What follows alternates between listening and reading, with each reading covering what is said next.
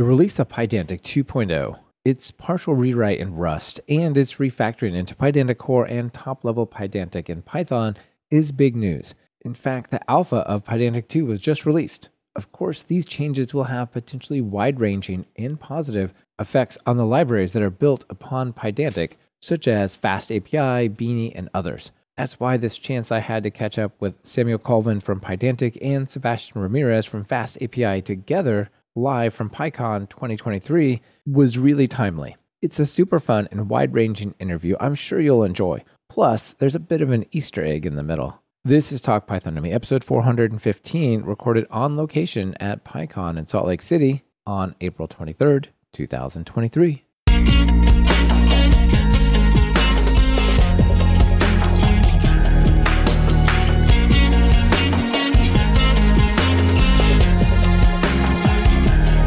Welcome to Talk Python to Me, a weekly podcast on Python. This is your host, Michael Kennedy. Follow me on Mastodon, where I'm at mkennedy, and follow the podcast using at TalkPython, both on fosstodon.org. Be careful with impersonating accounts on other instances. There are many. Keep up with the show and listen to over seven years of past episodes at talkpython.fm. We've started streaming most of our episodes live on YouTube. Subscribe to our YouTube channel over at talkpython.fm slash YouTube to get notified about upcoming shows and be part of that episode. This episode is sponsored by Sentry. Don't let those errors go unnoticed. Use Sentry. Get started today at talkpython.fm slash Sentry. And it's brought to you by InfluxDB. InfluxDB is a database purpose built for handling time series data at a massive scale for real time analytics. Try it for free at talkpython.fm slash InfluxDB. Samuel, Sebastian, super nice to see you here at PyCon.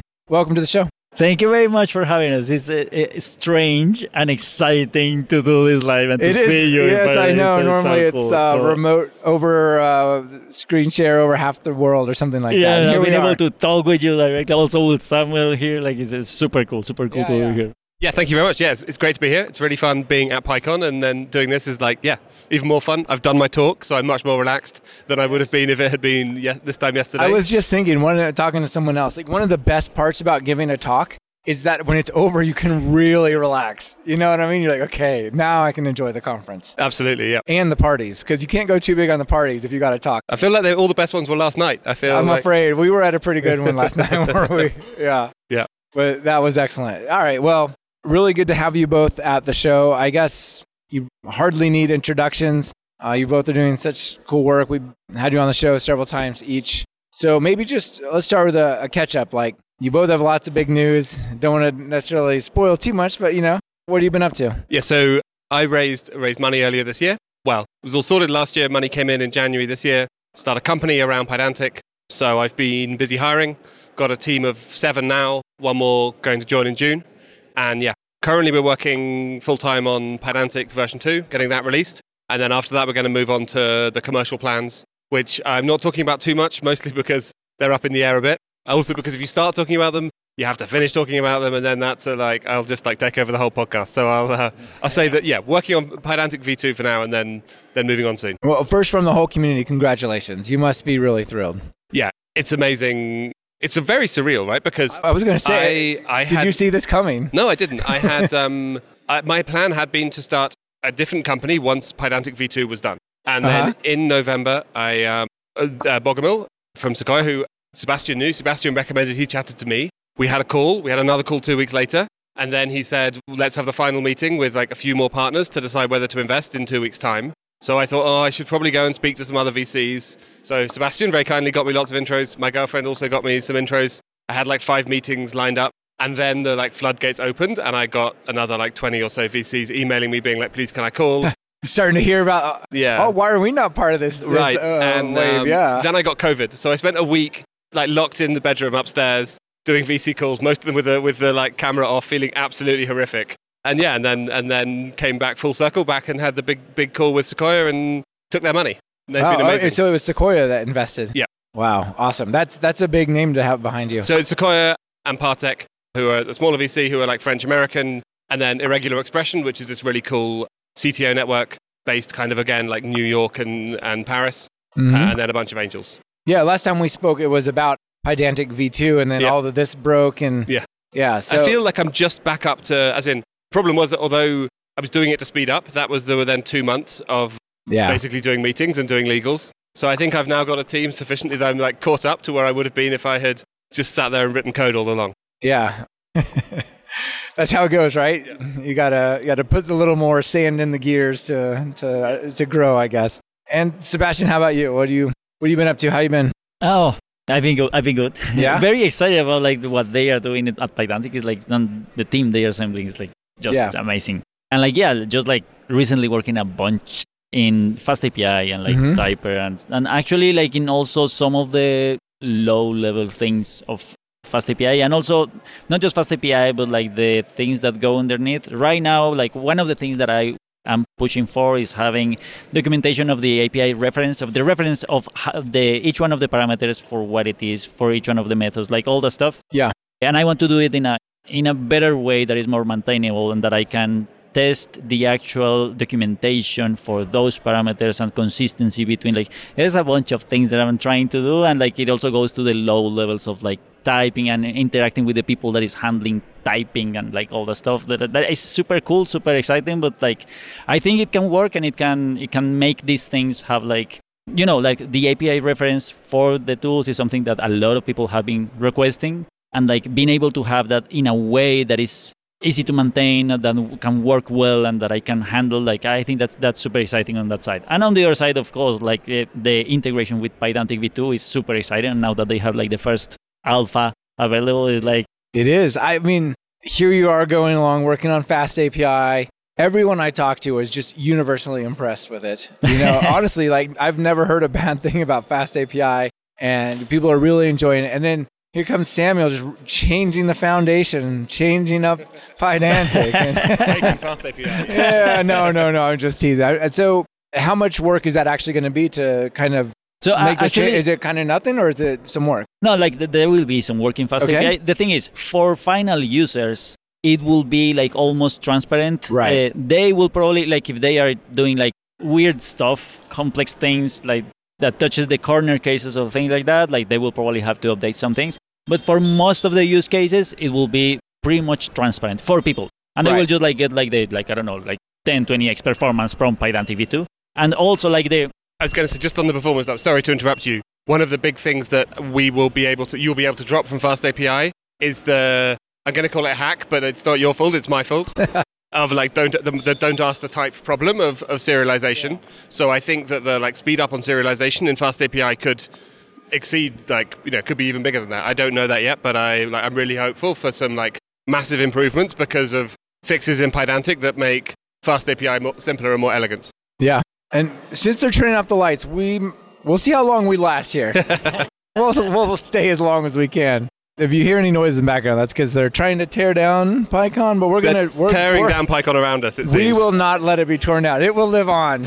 it's not because to Pydantic v2. so yeah, we may have to pause and move, but we'll we'll find out. Anyway, from a, a user for Pydantic, Samuel, if if you haven't gone and like deeply gone into like root object validation and all that kind of stuff, it's probably you won't even know, right? So I think the hardest thing, yeah, you're right. The vast majority of your code will either continue to work or we'll have a. um, we'll have. gonna crash us. If you get run over by a forklift, it's going to really slow down the development of Pydantic, by the way. Uh, if we're going to have a, a mod tool to, to change the name of methods. So with luck, the vast majority of the changes should be automated. Yeah. I suspect that, and I was saying this earlier in the open space, the hardest thing is probably going to be where your API subtly changes in its restrictions because of effectively edge cases that Pydantic has fixed. Like, so for example, in Pydantic v1, we would coerce a int to a string. If you ever you passed a string to a, an int to a string field, we would coerce it. Ah, I think that that's wrong and we shouldn't have done it, and so now we don't. But I was saying in the example, if for some reason you stored your IDs as strings, and therefore your API had the ID field as a string, but your user was just like pumping them into your API as integers because that seemed to make sense to them, Right. that's going to break. And you probably haven't got any unit tests that test that because you know your ID field is a string. So I feel sorry for those people, and yeah, my big biggest like request would be if you're if you're a user, try Pydantic v2 as soon as possible. I know if you use it via Fast API, you, you can't yet, but like all the other libraries. But the sooner you can try it, the sooner you can tell us, and the more easily we can fix things. And we are prepared to add compatibility shims.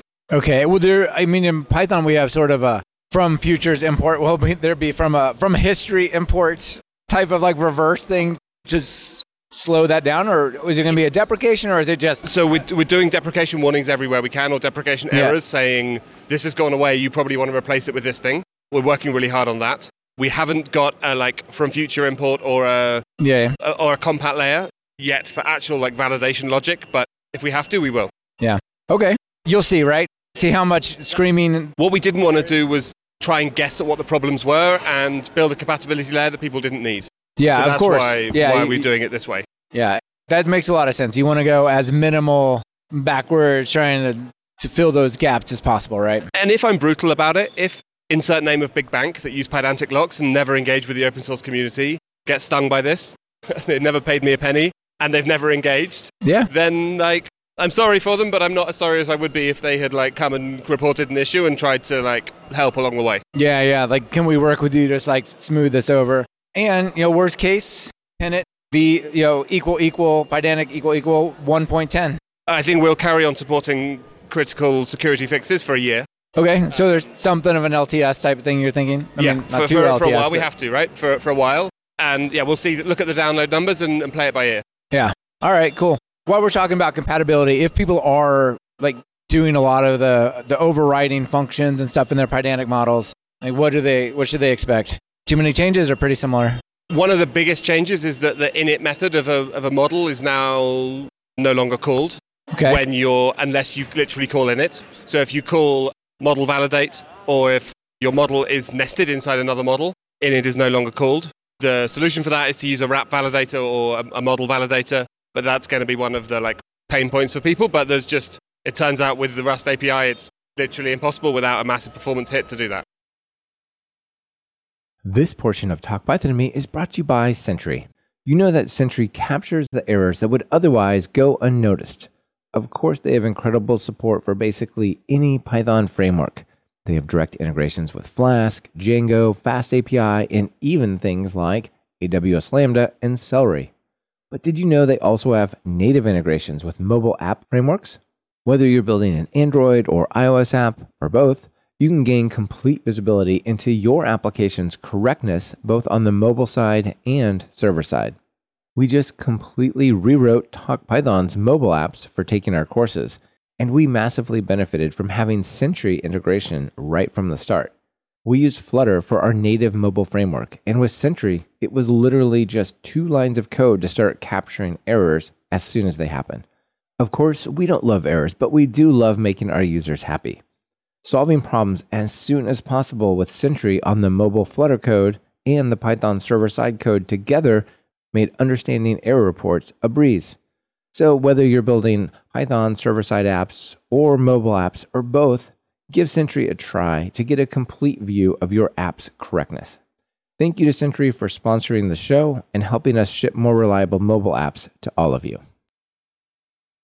Do you already have a roadmap? Have you already tried the alpha on Fast API? Like, what's the story for you guys, So like uh, Pydantic wise? Yeah, yeah, yeah. So like we have actually been interacting a lot, like with what are the changes that are needed, like what, what is it gonna be, and like as someone was saying, like I have a, a lot of uh, code that is quite hacky. Uh-huh. I was actually surprised it, it didn't break much. It just like Okay. really worked, and uh, like it's, it's for this particular use case where you can have like they are so loud, they really want to tear us down. I know we, we Yeah, might have to, we might have to move here in a second, but let, go ahead. Let's But finish yeah. this thought. Yeah. so Like one let- of those like concentration challenges. yeah, yeah, yeah. validation error cannot concentrate so imagine this use case where you have user model and then Yeah. this you want to return this user model but then you have an authenticated user model as you were showing in the in the, in the talk in the in the pycon talk and then this authenticated user model has a field that is a password if you return that use the authenticated user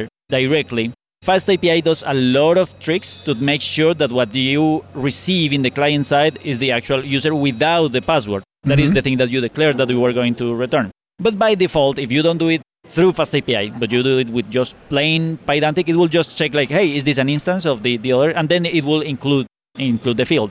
Because like you know, because in thinking about types, it makes sense. Like, Yeah. oh, this is a subclass of that, so it makes sense that it's valid. But when you think about data in an API, it doesn't make sense that it will include more data than what it should. Right, right, right. Because you you don't want to either have a mass injection attack on the inbound data or an over Yeah, or like exposure on the way out, give- right? You know, give away the password from users. Is that like bad? the- I think it's pretty bad. Okay, yeah, all right. like you know, for example, like uh, some months ago or years or something. Like I remember that Kaggle, the Kaggle API was returning like some of the of the hashes of the experiments. So like okay. you know, it's like it's a mistake, and but but it's sad that it will could end up just like filtering more data than what it should be returning, and it's something that can happen very easily. It ha- can happen very easily to fast API applications if people don't specify what is the response model that the thing that they want Right. to return, and they just return a bunch of data directly. So Fast API does a lot of things to make sure that when you declare declare a response model that should filter the da- this data, the data is filtered. But that's a lot of code in Fast API to make it compatible with Right. the new Pydantic V2. That's gonna be pretty much transparent. So that's amazing. That is amazing. There's gonna be like a, a bunch of things that require like some refactoring and also making sure that the Pydantic V1 and V2 are compatible at the same time in some way so that people can have like a migration path. But yeah, like we have been making sure that like all the things that need to be changed or that need to be updated or like all the things that need to be exposed from the Pydantic side are actually available. So yeah, that's awesome that you guys are working so closely together Yeah, on this. yeah, yeah. I mean, it's going to make it. Yeah, absolutely. So Yeah. In my mind, these two projects are pretty closely tied. I know that they're not, but that's a big use case. Yeah, I think that's true, and we, look, we, we know that Fast API is by far our biggest dependent, and so we're. But also a Django Ninja, which is I think now second or third, maybe third uh, after SQL Model by Stars, I, is like Vitali, who maintains that, has been engaging a lot with Awesome. us on, on V2. So yeah, lots of other projects are interested in it, and I think yeah, lots of people will be able to remove messy code because of that problem. Because That- yeah, like the invariance of the response interface problem. That's fantastic. Coming back to your your previous But- question about Before we go to that, I think we should probably find Okay. it. What do you think? yeah, I think you might be right. Yeah, ju- not even necessarily. I think the audio may be okay, but just for a concentration, it's very loud with the trucks around us. I feel like I'm on the deck of that aircraft carrier as Yeah. they throw things off the yeah, side. yeah, okay, so let's let's pause this for a moment. We'll be back. Hold on.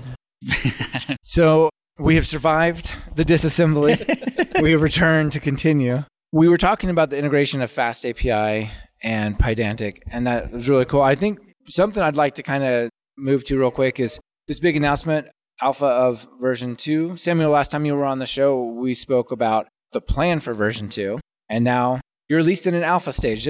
Tell people where we are with this. yeah, so we're yeah we've had two alphas, maybe three alphas now out. We're basically pretty close to a feature freeze, and the Yeah. plan is to release the package, release a beta, and effectively we hope that we can then release the the full full release, say two weeks after that. But there'll be bugs, and we'll fix them, and we'll have more betas. But like effectively, once we get to beta, the plan is that like active development is stopping, bar fixing bugs. Now it's performance and bugs, right? Yeah, and, and obviously one of the big things will be once that's out, there'll be a lot more work on say Fast API, Django Ninja, etc., etc., and that might come back with we really need this thing. Either this is broken or we really need that to make it, you know, to reduce the the overhead of uh, upgrading. One of the things I did for Pydantic 1.10, which was super valuable in beta, was to go through packages with that use Pydantic, initially sorting by star, but then looking at what they actually do and trying to upgrade them. And that like found me a bunch of bugs in either libraries or in Pydantic. So okay. we're not promising we're going to go and upgrade the whole of GitHub to Pydantic v2, but we'll do a bit of that mostly to try and find yeah, find bugs. One of the things that would be really useful is if anyone has an application that uses Pydantic, preferably without Fast API or another library, that they would like help upgrading, we would love to come and help. And it might be a really powerful way of us, again, seeing the real pain points and identifying bugs before we get to V2. Yeah, and I guess another thing to mention that is a real headline, and I also want to get your thoughts on this, Sebastian, is the performance numbers. Right? I mean, you you put out some pretty pretty impressive performance numbers, and Sebastian gets to piggyback on that, right? Yeah, I mean, yeah, I'm I'm really proud of it, right? I, I Yeah, think to go in a change of release, in a bump of release, to be in the ballpark of 22 times faster, not 22%, but 22 times faster. I don't know of another package that's made an upgrade of that kind of order of magnitude. What's crazy is it's it's not numerical computing, right? It's general purpose. If you look at the example I gave in my talk earlier, it's a completely standard Pydantic model with four fields. And that's where we're seeing that kind of like 22 times speed up. So I think it's going to be massive. I have my own cynicism about people who hype about performance as being the most important thing. Yeah. I don't think most applications it's actually the thing that matters most. But I think it matters A, it matters to everyone and everyone wants it to go in the same direction. And two, it matters to the whole world and to the whole community that we effectively reduce the energy that we that we consume like doing compute basically. Right. That's absolutely true. And also, even if people don't actually need it, there's a group of people who are like, well, I'm going to leave for Go because it's not fast enough, or I can't do enough concurrency or whatever. And if they don't have that feeling, even if they didn't actually need that percentage increase, uh, that's still really good for the Python community. Even me, I was saying I had a like a gigabyte of data from web analytics that I was I needed to load into a Polars data frame. And for that I needed to A extract some attributes from nested fields and be parse dates and things like that. And I used Pydantic V2 and like it was you know vastly faster with V2. It went Yeah, from that's like awesome. tootling, tiddling. What's the word I'm looking for? Twiddling your thumbs to um, to to like it happens virtually instantly, right? And That's for, like, fantastic. and that'll be you know that'll be even more true when you have an order of magnitude or two orders of magnitude more data. Yeah, for sure. Sebastian, how about you? Like, what's the knock on effect for Fast API? So I think one of the coolest things is that people won't have to change the code to get that Right. performance benefit. It's just going to be like a bump suddenly. And because of the new ways that Pydantic can handle the data, we'll, we're going to be able to, there's something that needs to be done in FastAPI, but we're going to be able to let the parsing of the data, let it, let Pyda- Pydantic handle that in the Rust side. So Mhm. Pydantic will be able to just read the JSON bytes instead of reading them in the Python side and let Pydantic do that and then Pydantic give them the models back to the rest of the code of FastAPI. That alone will boost performance a lot, but the fact that it's being done in Rust, in the Rust side, is just going to be amazing. Yeah. Like one of the other things that I want to do that is on the plans is to uh, let users define how they want to serialize data and not have like, this is just like by default, it's just like Pydantic models and like it converts automatically to JSON. But I want to allow users to decide how to serialize the objects and the data so that they can dis- Like, like They- data classes or something like that? Or yeah, what? for example, they can say like, "Oh, I don't want to serialize with the standard JSON serializer. I want to serialize with orjson which is like the Mhm. I see. Rust-based implementation Ah, to it. serialize JSON." Or they can say like, "I want Pydantic to be the one that serializes this because I know that this is just a model that can handle that." They can also like, and this is one of the things that I think is super cool. They can also uh, create. They will be able to create a way to say, "I want to serialize this response to XML or something like that, or to YAML." and to let Pydantic handle the validation, but then like do the serialization in a way that they can customize the whole thing without having to do it directly in the code. Maybe even some of these crazy stream buffer. Yeah, type yeah, of yeah. You know, like yeah, like uh, protocol buffers with Protocol, gRPC it, yeah. or like even message pack or like you know like a bunch of these things that there's no obvious way and there's no native way to have support for that for reading the data and for exporting the data and like that's one of the, the things that I have like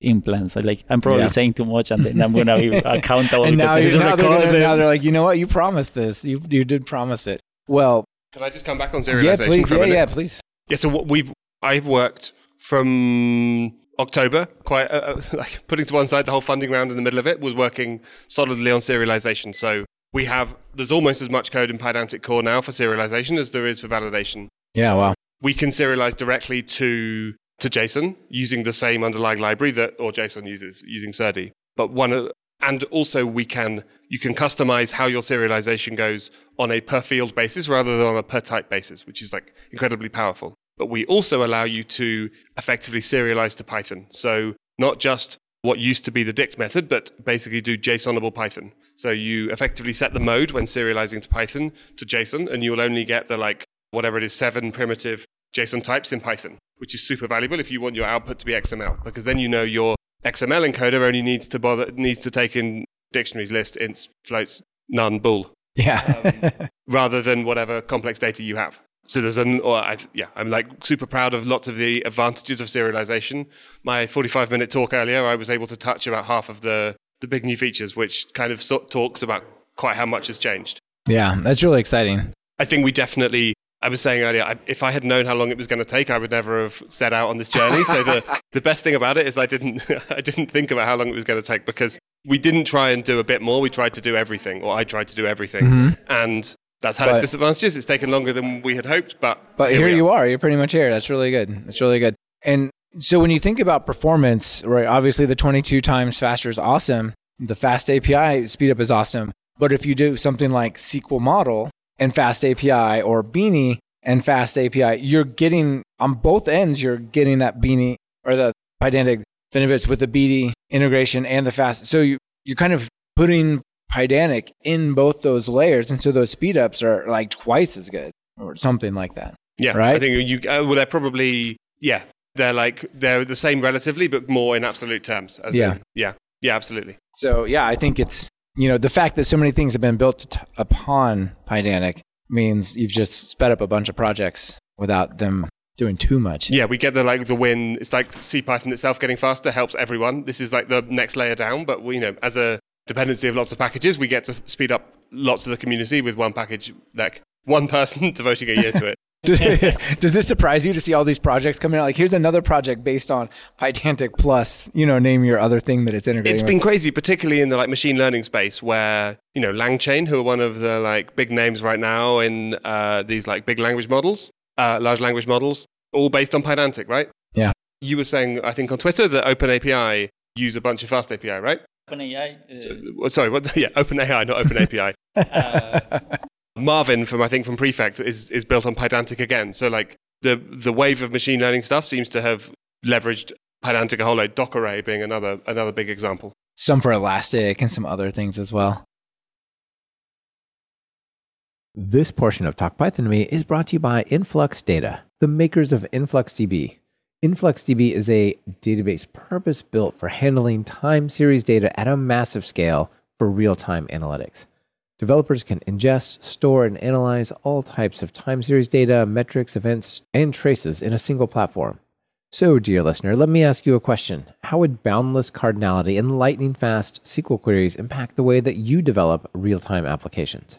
InfluxDB processes large time series datasets and provides low latency SQL queries, making it the go to choice for developers building real time applications and seeking crucial insights. For developer efficiency, InfluxDB helps you create IoT, analytics, and cloud applications using timestamped data rapidly and at scale. It's designed to ingest billions of data points in real time with unlimited cardinality.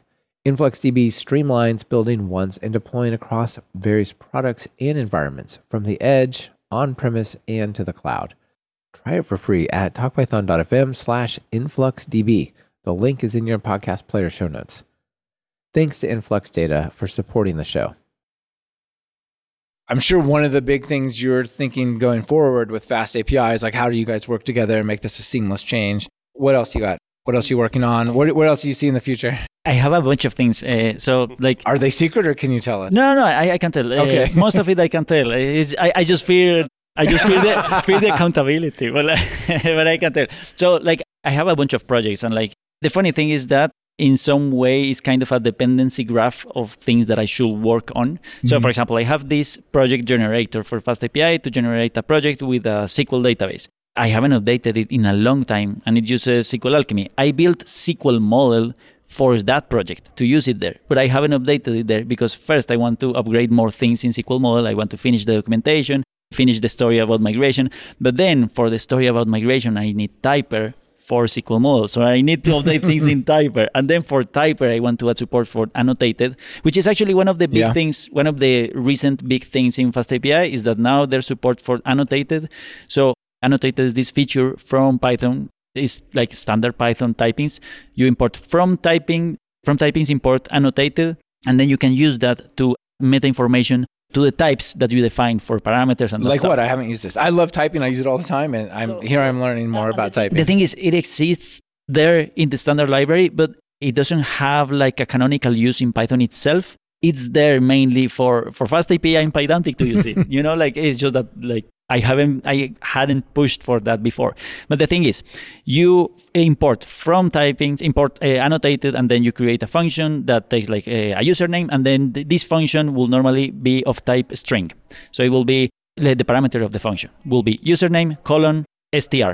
Now you can say username colon annotated and then open square brackets as if it was like a list or like Mhm. a dict or something. Open square, square brackets and then the first thing that you put there, that's the actual type. So you will say annotated string Ah, okay. and then you can pass additional metadata afterwards. And the additional metadata is the thing that you will t- use to tell FastAPI this should be extracted from the query parameters or from the cookies or from headers.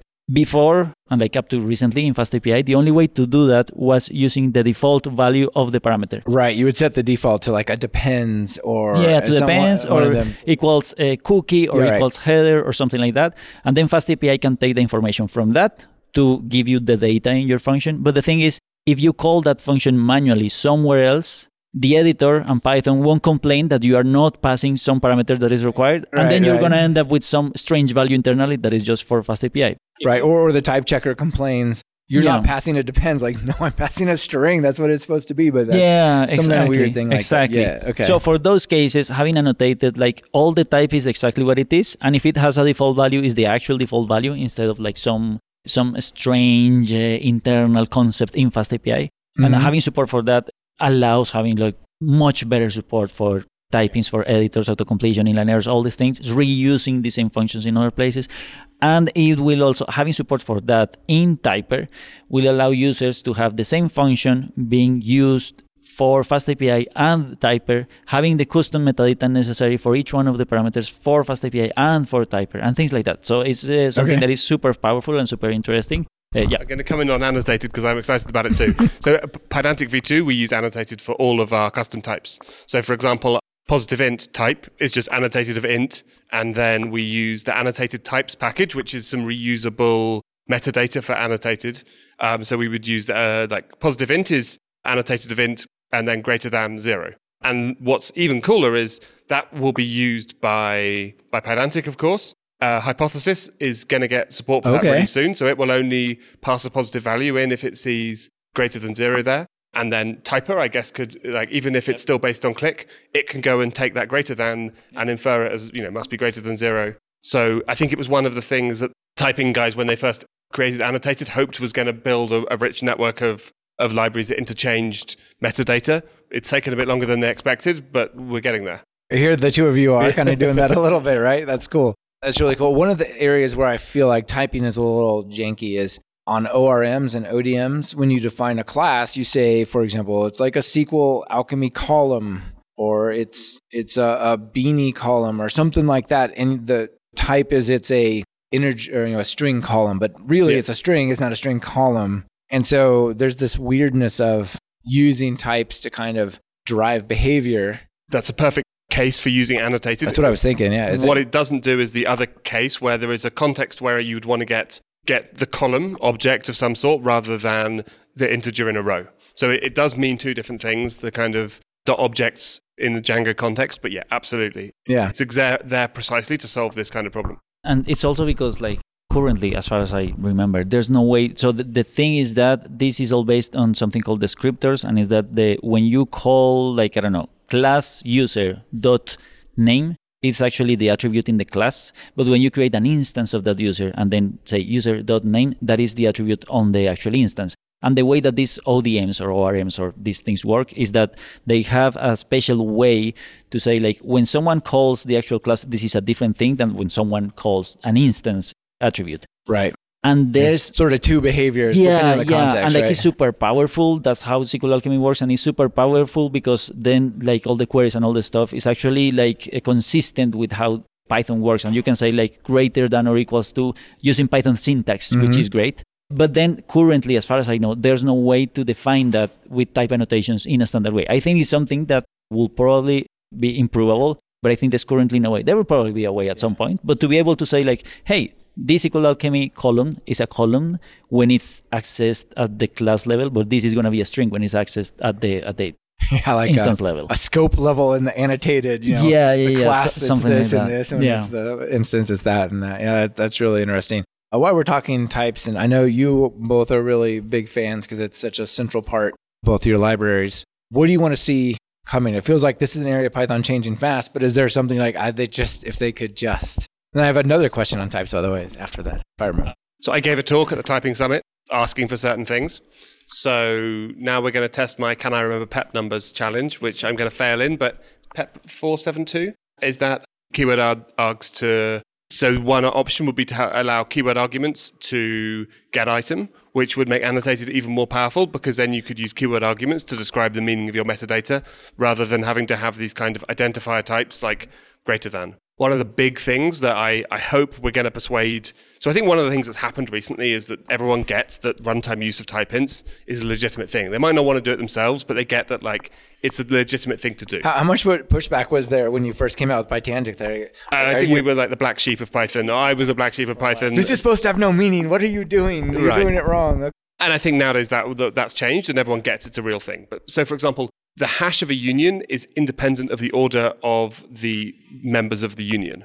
That makes sense in the context of static typing, where the union of int float is exactly the same as the union of float int. It turns out in static typing, particularly when you're doing coercion, there are some cases where that is not the case. And so it's really difficult right now that effectively when you unions are fine on their own, but if you have a union, say within a string, the capital string square brackets, it will the order will be match the order that the first time you call that, not what you actually call. Unless you use lowercase string when it is the right order. Except there's a PR open right now to to break it on string too. So uh, yeah. string as well. So anyway, we uh, um, on lowercase list as well. Um, anyway, so so things like that where I, I do think that like we'll see what happens on that particular case, but I feel like the like the voice of people doing runtime use of types, we're not the only people, are being heard better and like yeah i think things are going to like continue to improve. Yeah there was a pep that proposed an optimization for typing that kind of broke the runtime behaviors of it a little bit for both of y'all.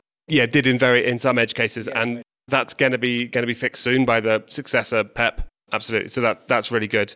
Generic alias is another thing that like kills us internally in pydantic. I won't go into all of the details of it but yeah, we would. It, it seemed what the, the, the high level takeaway is that the typing community seemed happy with the idea that they might make a change to typing to make it easier for us. And I think that's also for for the Pydantic team to engage better. And instead of spending ages, problem is right. Like you have a problem, you see a, a solution in typing, you submit the PR, even if it gets accepted in a week, which it won't. You wait five years before we can remove the code that, that deals with the other case. So it's very tempting not to engage with typing, but just go and write the workaround when we should be better Python citizens and go and submit the PR to CPython to try and fix it properly. Yeah, what's your wish list for typing? so, well, the first thing is like this thing that I have been trying to work on and like trying to do to have like better ways to do documentation of the APIs. Mm-hmm. That's mm-hmm. also related to typing and to, to the annotations. Like, let's see if I can pull it off. The, the other thing is like it's actually not that necessarily that related to the things that we have been talking about, but it's quite relevant for the data science and machine learning community that is that there are many many APIs for many libraries that decorate in some way some function, and then the function is expected to give some types of values to the body of the function internally, but to, be able to receive different types of values. That sounds a bit abstract, but like that's that's the core idea that is like replicated across several libraries. And this will apply to, for example, to Ray, the distributed machine learning or computing system, to Dask, to I think Dagster also uses something like that. Modal, this system for deploying uh, workloads and machine learning and things like that, also uses these types of ideas. Mm-hmm. So there are many of these libraries that, like, the way that they are designed is that you create some function and then you're going to tell something to call this function. And then in the function, you say, I want to expect this value. And instead of you calling all the functions that will generate that value, you tell it, like, hey, distributed system, blah, blah, blah, give me this value, execute this for me. But that means that you will have or no type annotations or invalid type annotations or red squiggly lines in some places or no auto-completion or auto-completion for the wrong things just because there's currently no way to define this specific thing of saying hey this function after being decorated is going to be able to receive a different type oh yeah. than what it's going to give to internal. So i think that's something that and it's probably quite challenging and like a, a, big thing to tackle but it's something that is replicated across several libraries in particular for these things that they do distributed processing of uh, data i think that's something that will be that will be great to improve does, yeah. does param fix fix some of that or it's very close but the, ParamSpec only does it for the ParamSpec only does it for being able to sort of copy the params that come from one function to another. And actually, I use all that for, for example, for asyncer and for other things to be able to uh, to get like auto completion for the decorated function or for the generated function or things like that. And, and it will probably like the, the change will probably be somewhere around param spec to be able to say like not just the param spec but like this function it will not only have the ParamSpec, but will receive a modification like yeah. this of the parameters. Almost making param spec generic. All right. One more typing question. Do you all think typing is going too far with like the generic stuff and is it going too much like C and C sharp and Java or is it is it still still good? I, I think it's I think the way Python is growing is super interesting because yeah. like we all have to agree that Python 3.12 is not the same Python 2.7. Yeah. It's it's quite different. And I think it's a different in a good way. The users are different and the li- the the focus of the, yeah, yeah, the absolutely. runtime is different. Yeah. And like the things that we can do with types now, and like the fact that in Python we can access these types at runtime, which means like I don't know. I, I was always confused with the term runtime. It's like, what does that mean? And it's like when you execute Python, the same Python code can inspect and like see what are those types. That's what FastAPI and Pydantic do. It's just yeah. like seeing like what are those types. We can do that in Python. You cannot do that in things like uh, TypeScript, or you cannot do it in Java. You cannot do it in many other languages. You get access to this typing information to be able to do additional things with that, like validation, data serialization, documentation, all the stuff. So I think that's to start. That's super powerful in Python the, the language in Python for typings is not as powerful as, for example, TypeScript. That is just like so much stuff that you can do with that.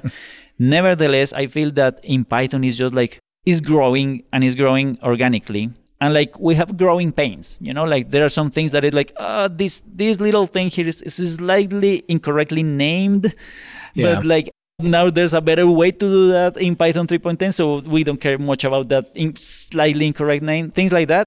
Yeah, I feel like there's some tensions of people who are on the MyPy side and they want perfect validation of I want to prove my code hangs together like a static compiler. And folks like you all who are like, we want to leverage typing to make it behave in interesting ways. And maybe that behavior expression doesn't exactly match what it looks statically like, but it, it is everybody wants it, but it's it's might trip up MyPy. And I feel like there's this tension between those two things. That's kind of what I was thinking when I asked that I question. think there's a little bit of that, but at the same time, there's is much less than you could imagine. There are mm. so many people that are so close to, you know, core MyPy and these things that are actually very excited about the things that we are doing. So yeah. they're like, you know, like the, it's actually quite friendly, all the communication. It's just that there is some people that just don't really care about runtime types, and that's fine. But like, I feel like it's much more, you know, much more closer together and like much more stronger the relationship. I think. Yeah, yeah, it's great.